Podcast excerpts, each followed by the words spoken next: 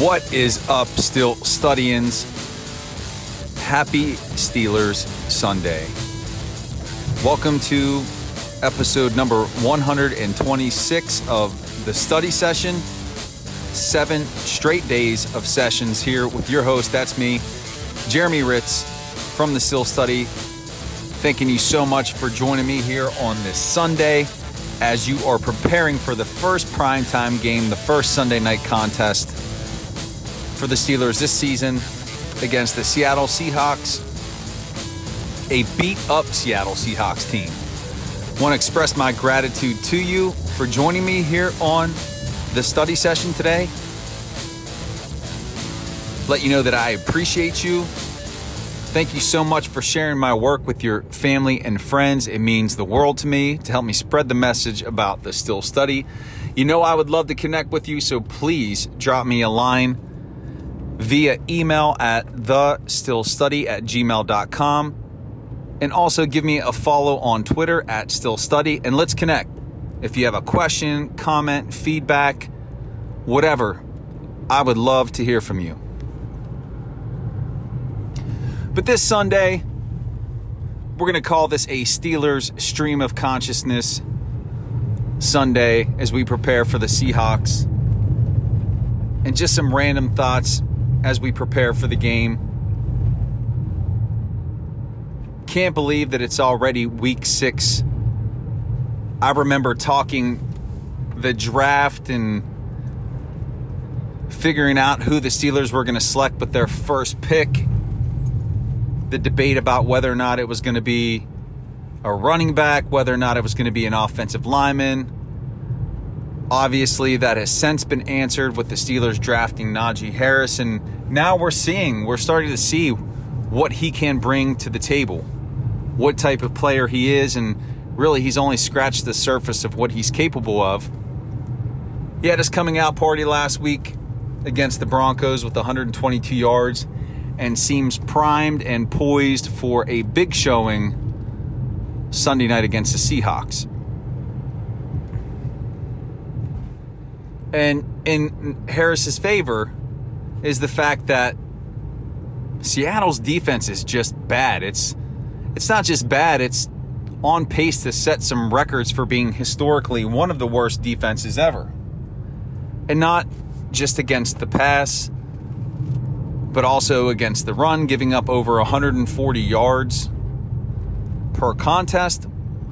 And if ever there were a game where Najee can just explode bust out and chomp off 150 plus yards rushing, this is the game. And that would be massive. Not just for the team to win the contest, but in terms of what that would do, not only for Harris's confidence, but for the confidence of that offensive line. And I was joking with Jim Wexell on the Steelers Insider podcast that we do, I think, two weeks ago about symbiosis and how a football team is symbiotic. Each unit depends upon each other. They are inspired, they get momentum from each other. And when you have a strong rushing attack that's physical, that's gritty, that rubs off on your defense. And with a group like the Steelers have, led by TJ Watt, they'll feed off of that. So I'm going to be watching this offensive line, going to be watching Najee very closely this weekend and what should be a big, big game rushing.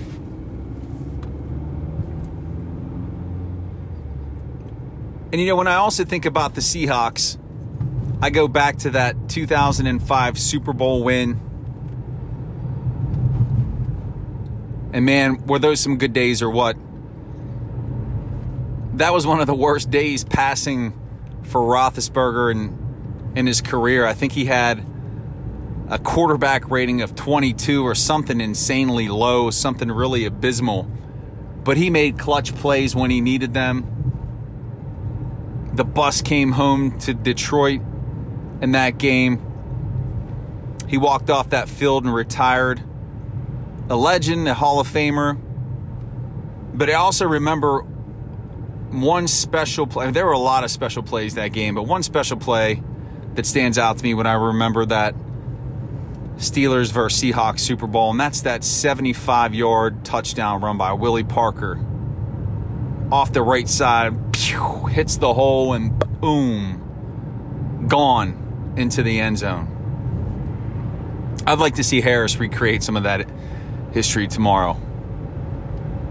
That'd be beautiful.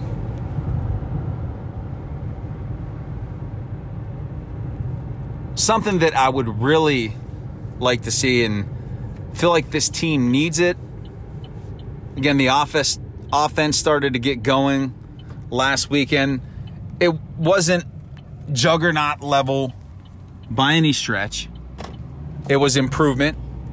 It's a work in progress. But what we need to see now, and it's probably still a few games away, but what happens when the offense and the defense both play at a high level? What type of outcome can they produce? So, tomorrow, what I want to see is this defensive unit get healthy, see all those parts work together, and put together a complete defensive game like they did in Buffalo. Because it's been a few games since they've played well throughout the game. Last week was the closest that they came to that, but they slipped up that fourth quarter. We could pinpoint that on a lot of reasons. Maybe the defense was playing soft just to keep everything in front of them, and as a result, they gave up a bunch of chunks but I want to see this defense just shut it down tomorrow and suffocate this Seattle offense. And it's a wounded offense. Not only is Russell Wilson out and Geno Smith's going to get the start, he hasn't started a game in three years, but they are, the Seahawks are also down their starting running back. So they're not going to have their feature featured runner. The biggest threat to the Steelers defense will be DK Metcalf, Metcalf, who is a stud, physical specimen, elite speed. They're going to have to be prepared to stop him because he can, with ease, get behind a defense.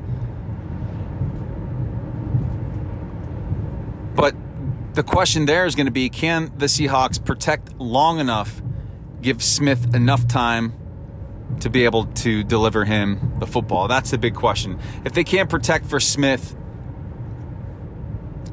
the Seahawks are in trouble and the Steelers could have a big day.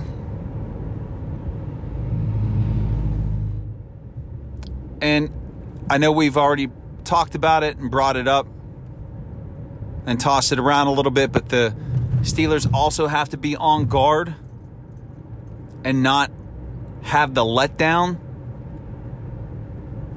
this game. We know Tomlin at times after big wins, not saying that that Broncos win was a big win, but in games in which his team should win, they flounder and they botch a contest and lose a game they have no business losing. They have to be on guard for that. And I'm certain that Tomlin spent some extra time talking about making sure they're prepared, making sure their intensity is up, and that they secure this win Sunday night.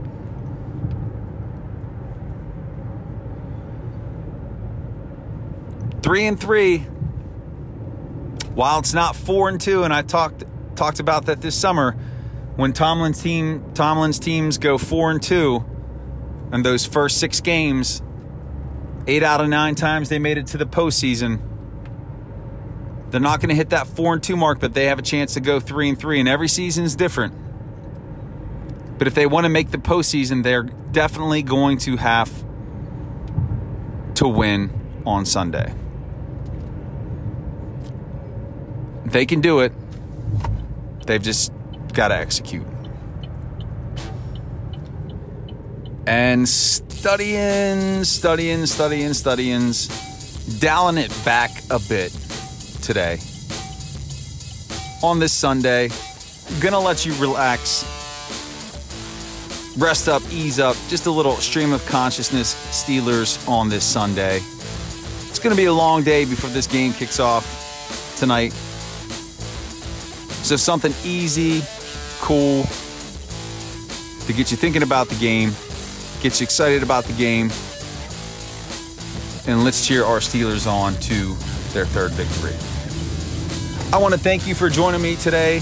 And if you've been with me all week, all seven days, thank you so much. My gratitude to you for being a supporter of the Steel Study. Listen to the study sessions, listen to the Steel Study podcast. It does mean the world to me. Please continue to share my work with your family and friends. That helps me spread the word, the message of the Steel Study, and grow the site so I can bring you more content. I would love to connect with you. Please drop me a line via email at thesteelstudy at gmail.com. And also give me a follow on Twitter at steelstudy. You beautiful, beautiful studies. You're the best. And check this out life is beautiful in the black and gold. Peace, everybody. Remember, Steelers 33, Seahawks 16. Out.